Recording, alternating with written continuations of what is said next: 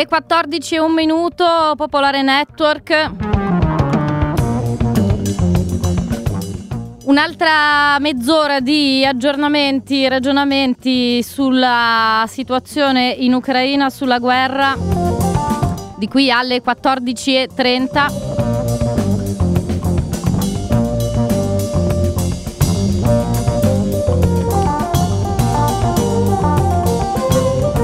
Allora, la, i principali aggiornamenti in uh, questi minuti riguardano la uh, capitale ucraina, uh, Kiev, la situazione sta peggiorando. In realtà anche sul fronte orientale ci sono stati bombardamenti e scontri in, in queste ore. Nella passata notte naturalmente il, um, la maggior parte degli aggiornamenti viene da Kiev, in particolare per quello che riguarda ehm, l'ingresso delle truppe eh, russe nella capitale di fronte all'avanzata delle truppe in vista eh, di un loro possibile ingresso a Kiev. La città è entrata in una nuova fase, quella dell'assetto difensivo pronta a resistere con il coinvolgimento dei cittadini, ha detto il sindaco della capitale ucraina. C'è stata una grossa battaglia per l'aeroporto di Gostomel. Eh, poco fa eh, sono atterrati dei mh, mm, paracadutisti nell'area dell'aeroporto, ci sono stati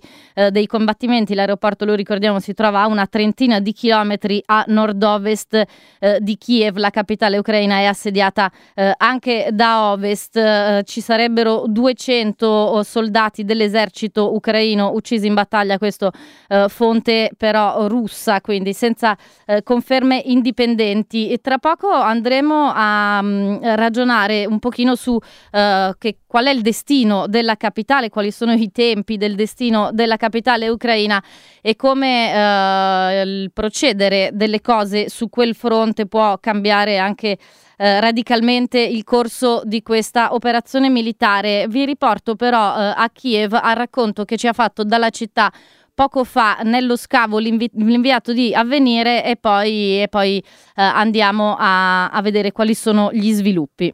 Ci siamo allontanati dalla zona degli scontri momentaneamente perché la situazione non è affatto sicura. Li abbiamo seguiti in tempo reale, poi ci sono stati diversi allarmi aerei e quindi poi abbiamo dovuto trovare un, uh, un riparo, un rifugio, perché oltre diciamo, ai cannoneggiamenti e agli scontri nei quartieri eh, piovono le bombe anche dai, dai caccia eh, russi. Quindi la situazione è complessa, fluida, mh, sul campo non è chiarissima perché ci sono alcuni quartieri nei quali le forze russe stanno incontrando una resistenza fatta di militari ucraini ma anche di civili che si sono arruolati in una sorta di milizia popolare eh, che dovrà fronteggiare eh, l'assalto. Eh, non sappiamo che tipo di risultati potrà dare, anche perché sul campo, almeno eh, sulle carte, la disparità eh, tra le due forze in campo è, è neanche comparabile. Tuttavia, tuttavia, sembra meno facile l'ingresso delle forze russe nei palazzi del potere e l'ipotesi è quella che si voglia in realtà anche dire, costringere il governo attuale ucraino a negoziare, a negoziare per salvare il salvabile. Eh, la giornata però è ancora lunga, questa notte abbiamo assistito a nuovi e intensi eh, bombardamenti, diverse esplosioni e non è prevedibile che cosa le forze russe possano, possano fare. Potrebbe anche essere, come sostiene qualche osservatore, il tentativo di lavorare ai fianchi oggi e misurare la capacità della resistenza eh, nella capitale per poi sperare un attacco ancora più aggressivo nella notte e poi domani. Le truppe russe sono entrate già in modo massiccio o l'ingresso è appena iniziato in città? No, in realtà eh, sono entrate non in maniera massiccia, ma è una presenza importante. Ci sono diverse decine di mezzi, ehm, di mezzi russi. I carri armati non sono ancora nel centro di Kiev. Eh, qui anche, anche questo diciamo, è un aspetto controverso su cui ci sono molti interrogativi perché si sono attestati all'esterno della città. Può darsi che sia una scelta strategica, eh, cioè evitare che possano arrivare da fuori dei rinforzi per eh, il governo di Kiev eh, oppure semplicemente si sta aspettando eh, di sperare l'attacco definitivo il colpo di grazia alla città, che peraltro bisogna dire si sta attrezzando come può, c'è chi è tornato a pulire i fucili da caccia per poter provare in qualche modo a sostenere l'esercito eh, dell'Ucraina, altri invece si stanno attrezzando per eh, confezionare bombe Molotov da lanciare al passaggio eh, delle colonne russe. Questa mattina ho aggiunto eh, diversi sabotatori russi con divise dell'Ucraina hanno preso il controllo di alcuni mezzi militari di Kiev e con questi hanno cominciato a guidare l'avanzata delle colonne russe, un modo per confondere la, la popolazione e anche lo stesso esercito ucraino. Ne sono nati degli scontri, diversi militari russi eh, sono stati uccisi, questo lo confermano anche diverse eh, fonti e immagini che abbiamo eh, ricevuto.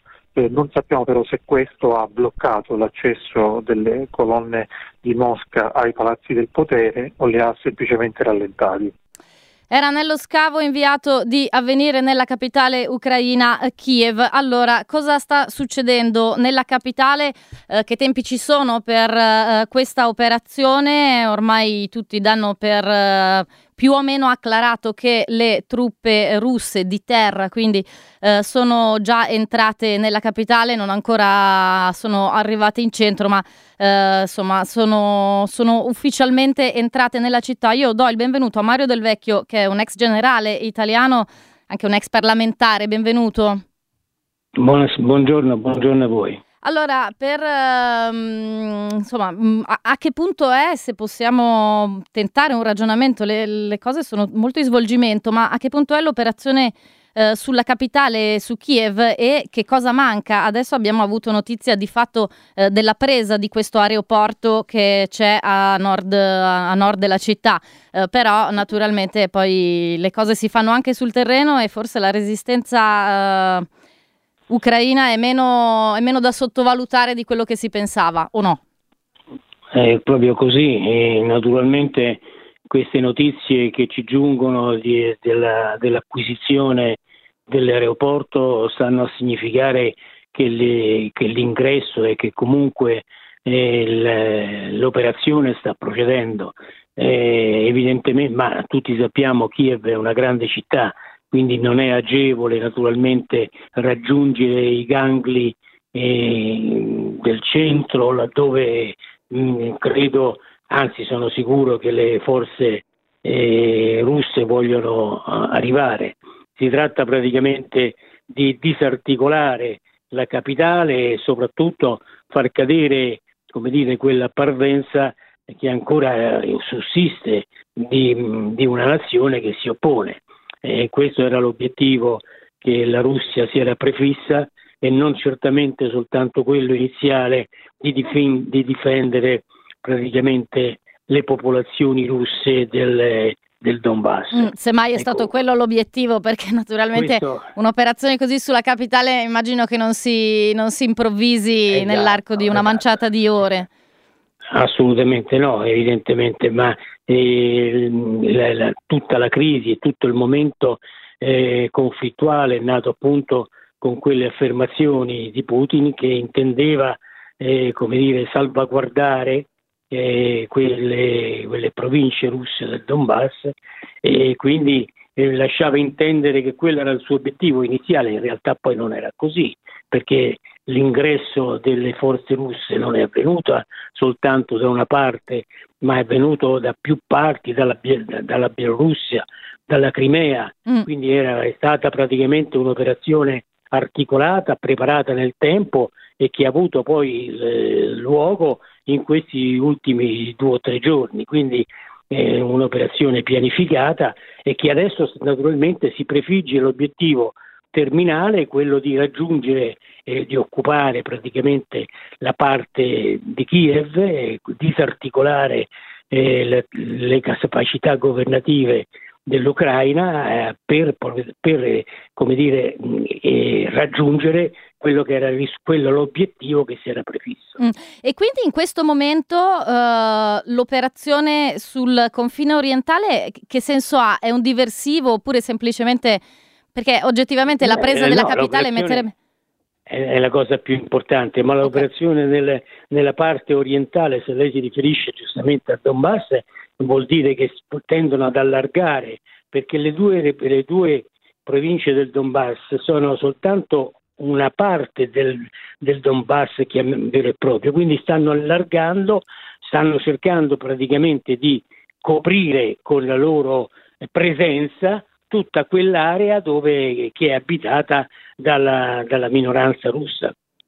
E invece in quell'area, abbiamo detto prima della capitale, in quell'area, nelle province più orientali del paese, anche in larga certo. parte russofone, eccetera, la, la, resistenza ucraina si sta manifestando e con quale efficacia? Mm, eh, si sta manifestando in maniera sporadica, dobbiamo considerare la diversità eh, degli apparati, dobbiamo considerare eh, dire, il divario eh, delle capacità operative, quindi naturalmente se, se resistenza ci sarà sarà essenzialmente a mio modo di vedere affidata a gruppi, a gruppi gruppi di persone, a, a, ma non certamente ad una capacità di reazione, mi sembra di poter dire, è articolata su delle unità ucraine in grado di contrapporsi ai russi. Mm. Eh, un'ultima cosa e poi la lascio andare. Secondo lei nelle intenzioni di Mosca quanto deve durare eh, questa operazione militare? E un'altra cosa, mm. nel frattempo, fino a quando non si è, eh, come si può dire, esaurita, eh, compiuta, eh, c'è spazio per la diplomazia. In queste ore eh, continuano a susseguirsi agenzie del Cremlino che è pronto a trattative con l'Ucraina, di Zelensky che invita certo. Eh, Vladimir Putin al tavolo della trattativa, ma finché questa è la situazione sul terreno c'è margine. E, e qual è la prospettiva di durata di questa situazione in cui mm. parlano le armi, insomma? A mio modo di vedere eh, rimanendo soltanto nel campo dell'operazione vera e propria, quella sul terreno non, è, non, credo che sarà un'operazione che durerà a lungo, ma, ma il fatto che si, eh, Nell'ordine di giorni, settimane, scusi perché si giorni, parla... Di giorni, okay. di giorni, io beh, immagino di giorni naturalmente, non ho, per, non ho con, con, consapevolezza e conoscenza della dislocazione dei reparti ucraini, non, quindi non sono in grado di dare una, soluzio, una risposta eh, certa. Saranno giorni, mh, mm, credo, una settimana, due settimane, ecco, non, andrà, non, andranno oltre questo periodo, a mio modo di vedere. E quello che invece mi sembra mh, mm, importante ribadire è che la diplomazia deve, deve continuare eh, ad operare, deve continuare ad operare anche considerata appunto l'unanimità delle, dei, delle, dire, dei, giudizi negativi e delle, eh, delle, dichiarazioni contrarie alla Russia che sta avvenendo da tutto il mondo. Qui praticamente eh, Putin ha operato eh, qualcosa che lo mette proprio in confronto con tutta la, la, la, la, comunità internazionale, opposto a tutta la comunità internazionale. Quindi credo che la diplomazia abbia ancora la possibilità di farsi valere attraverso, e, e attraverso naturalmente tutti i meccanismi che conosce per, per bene. La ringrazio, la ringrazio Mauro Del Vecchio. Buongiorno. Ci buongiorno risentiremo.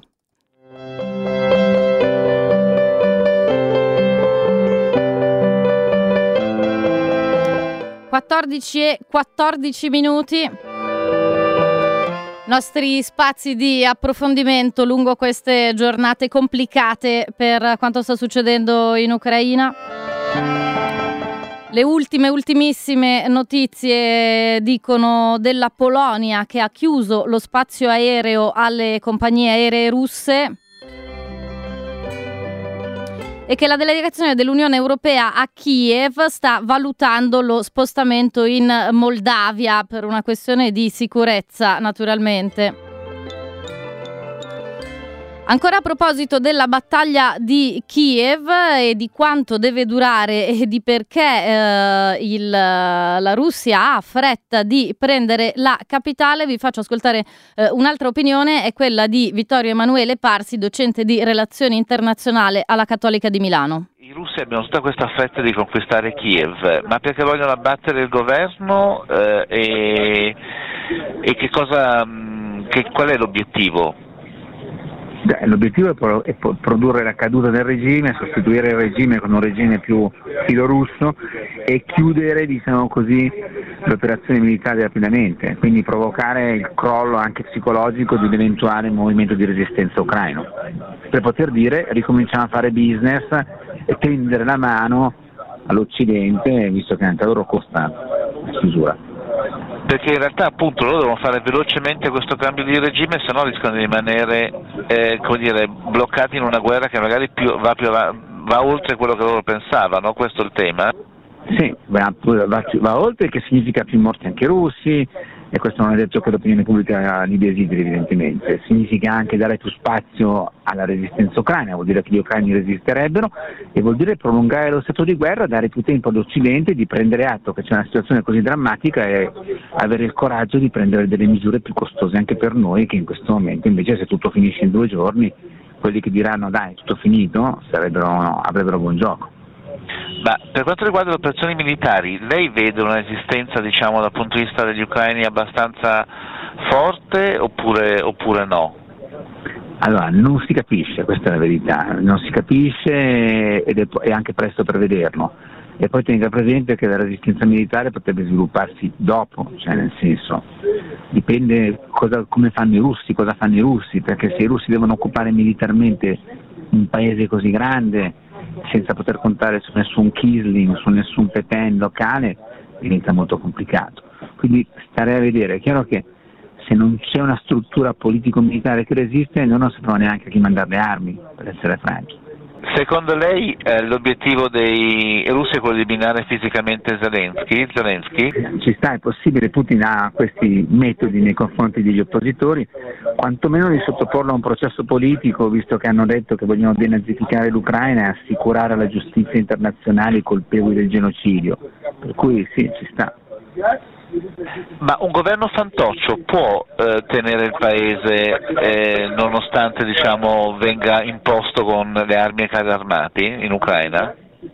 Ah, questo è il disegno, poi bisogna vedere in che modo, con quali incentivi, però tenga presente, pensi solo a questo, se lei toglie l'appoggio russo a, Lukashenko in Bielorussia, anche il suo apparato repressivo inizia ad avere qualche dubbio sul fatto di andare avanti così, no? cioè, dire, avere alle spalle la Russia con tutti i mezzi che può, può, può mettere sia in termini repressivi sia in termini economici è qualcosa che potenzia la forza di un regime fantoccio.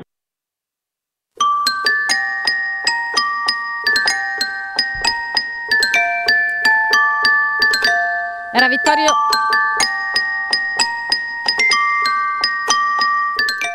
Era Vittorio Emanuele Parsi, docente di relazioni internazionali alla Cattolica di Milano.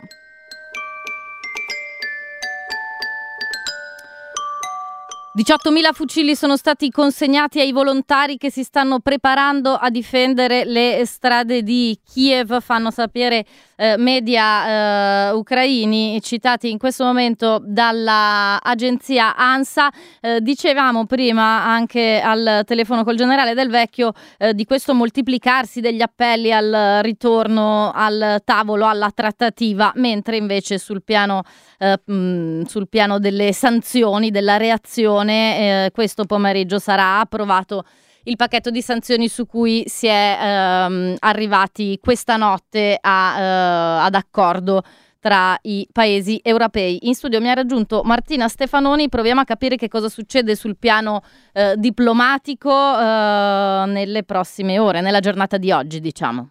Sì, buongiorno Diana, buongiorno a tutti. Allora, mh, mm, qualche aggiornamento sulle iniziative, diciamo, diplomatiche. Innanzitutto il Cremlino ha detto siamo pronti a colloqui sulla neutralità dell'Ucraina. Eh, la Russia ha detto mm, una, che è pronta a inviare una delegazione a Minsk per colloqui con l'Ucraina, eh, l'ha detto il portavoce del Cremlino Dmitry Peshkov. Eh, ha detto, come sapete, oggi il presidente dell'Ucraina Zelensky ha annunciato la sua disponibilità a discutere dello status neutrale dell'Ucraina e quindi Vladimir Putin in risposta è pronto a inviare a Minsk una delegazione russa. Ehm, in più, un'altra notizia proprio di pochi minuti fa, la Polonia invece ha chiuso lo spazio aereo alle compagnie aeree eh, russe, l'ha annunciato il premier eh, polacco su Facebook, eh, ho ordinato, ha scritto la preparazione di una risoluzione del Consiglio dei Ministri che porterà alla chiusura dello spazio aereo sulla Polonia alle compagnie aeree russe. Ehm, in contemporanea il leader ucraino Zelensky, ehm, come dicevamo prima, ha chiesto appunto a Putin di tornare al tavolo dei negoziati, ma parallelamente ha esortato l'Europa a, ad agire più rapidamente e eh, con forza nell'imporre sanzioni a Mosca, aggiungendo che ogni opzione, dal divieto per i russi di entrare nell'Unione Europea all'esclusione di Mosca dalla rete bancaria SWIFT e a un embargo petrolifero, potrebbero essere sul tavolo. E eh, proprio a proposito di sanzioni, appunto, come dicevamo, eh, si attendono, come dicevi tu, le, mh, mm, il pacchetto di nuove sanzioni del, dell'Unione Europea. Eh, poco fa il Financial Times ha mh, mm, pubblicato, diciamo, Uh, un aggiornamento secondo cui la, mm, l'Unione Europea si uh, preparerebbe a congelare gli asset di Vladimir Putin e del ministro degli esteri uh, Lavrov nel suo pacchetto di sanzioni. Ehm, Putin e Lavrov però non saranno colpiti da un divieto dei viaggi, una mossa quindi che segnalerebbe un po' la volontà dell'Unione Europea di mantenere aperta la porta della eh, diplomazia. Intanto appunto si attendono queste, mm, questo pacchetto eh, di sanzioni che eh, sono, è il frutto della lunga notte eh, appena passata del vertice mm, europeo eh, per ora l'esclusione di Mosca dal sistema SWIFT, che in tanti diciamo auspicherebbero, verrebbe, vorre, um, non, è, non, è, prevista, diciamo, perché si è trovata una resistenza in alcuni paesi, tra cui la Germania, l'Italia o l'Ungheria, i paesi appunto che hanno i legami più forti dal punto di vista economico con, con la Russia. Eh, oggi appunto il Consiglio Aff- eh, Affari Esteri darà il via formale alle misure approvate nella notte e nel pomeriggio invece i leader dei paesi alleati si riuniranno virtualmente in un vertice NATO. C'è grande attenzione sui paesi baltici mh, mm, perché il, ehm, per il dispiegamento di truppe per blindare il fianco est è in corso ormai da, eh, da giorni. Ehm, le sanzioni approvate ieri sono comunque molto estese, colpiranno il 70% del mercato finanziario russo e eh, mentre il terzo pacchetto, insomma questo è il secondo, ma mh, in vista di un proseguo delle operazioni militari da parte della Russia, il terzo pacchetto che è già stato preannunciato dallo stesso Charles Michel potrebbe andare oltre includendo lo stop a Mosca al sistema di pagamenti SWIFT appunto e eh, forse anche misure restrittive mirate proprio su Vladimir Putin. E, ehm, insomma, e questo è quanto. Grazie Martina Stefanoni.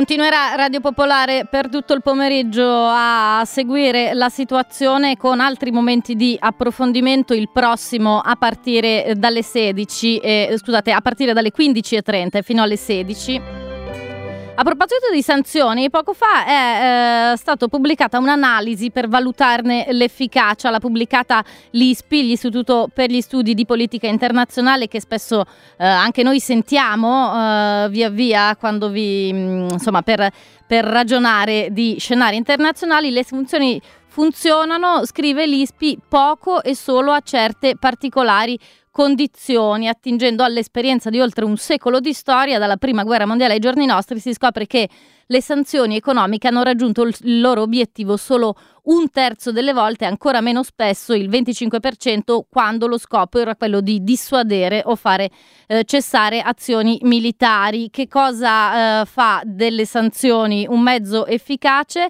La loro globalità e la loro forza, a sua volta legata al target da colpire prescelto.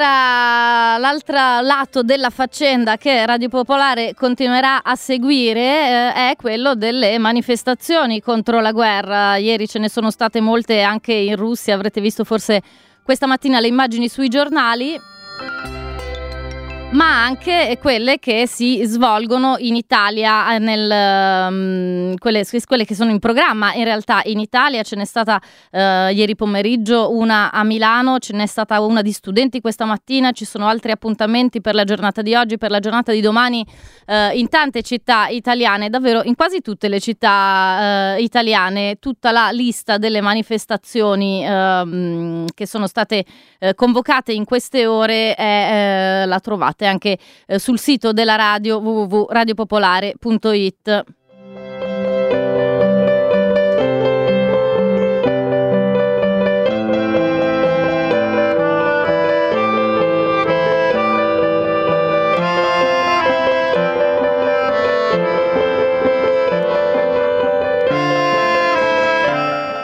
siamo quasi quasi in chiusura, ma voglio darvi ancora un paio di aggiornamenti, di notizie dal campo. Eh, la prima riguarda Mariupol. Eh, città uh, al confine con le due repubbliche separatiste del Donbass, violenti combattimenti sono, atto- sono in corso intorno e dentro la città uh, portuale, eh, così ha denunciato, ha denunciato, ha detto insomma il sindaco uh, Vadim Boichenko.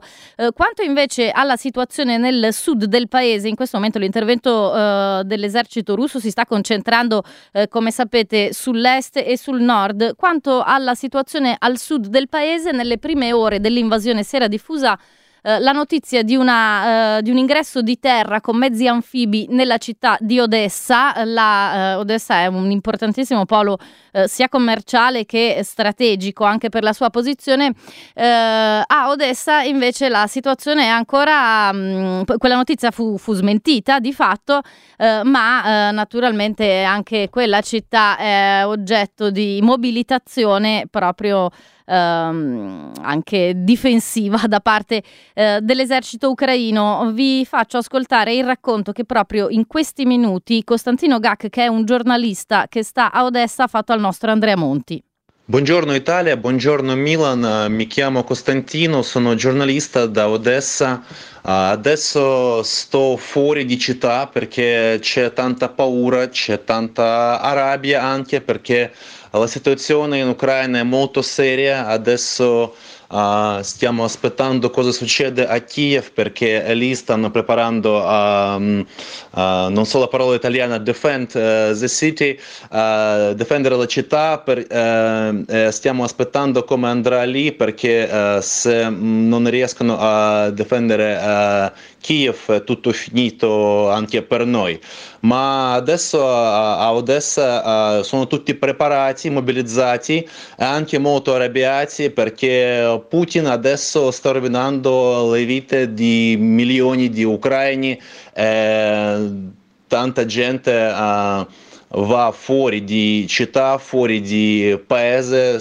Appena, io ho appena mandato la mia moglie e la mia figlia a Moldova. Uh, stiamo aspettando che um, i russi possano arrivare qui, qui uh, questa notte o forse anche uh, stasera perché ehm, i, i, militari russi hanno preso una città molto Uh, molto importante Mariupol. Non hanno, non, non ancora preso ma sono uh, molto vicino eh, i razzi russi stanno arrivando lì. Uh, parlando di razzi, qualche, qualche, sono arrivati anche a Odessa, eh, per questo uh, abbiamo lasciato la città uh, ieri e questa notte abbiamo passato sottoterra perché c'era, c'era tanta paura che possano sparare ancora a Odessa, ma oggi è tutto tranquillo, a, a Odessa non sparano ma non, non, abbiamo nessuna idea cosa può succedere uh, domani o stasera perché uh, abbiamo i navi russi vicino Odessa. La città è preparata, tanta gente uh, è andata a mobilizzarsi eh, per aiutare i forze militari ucraini. Um, ma se cade Kiev non, non, ci sarà nessuna possibilità a fare qualcosa a Odessa. Stiamo aspettando come andrà a Kiev. E, è tutto, tutte informazioni da Odessa. Слава Україні!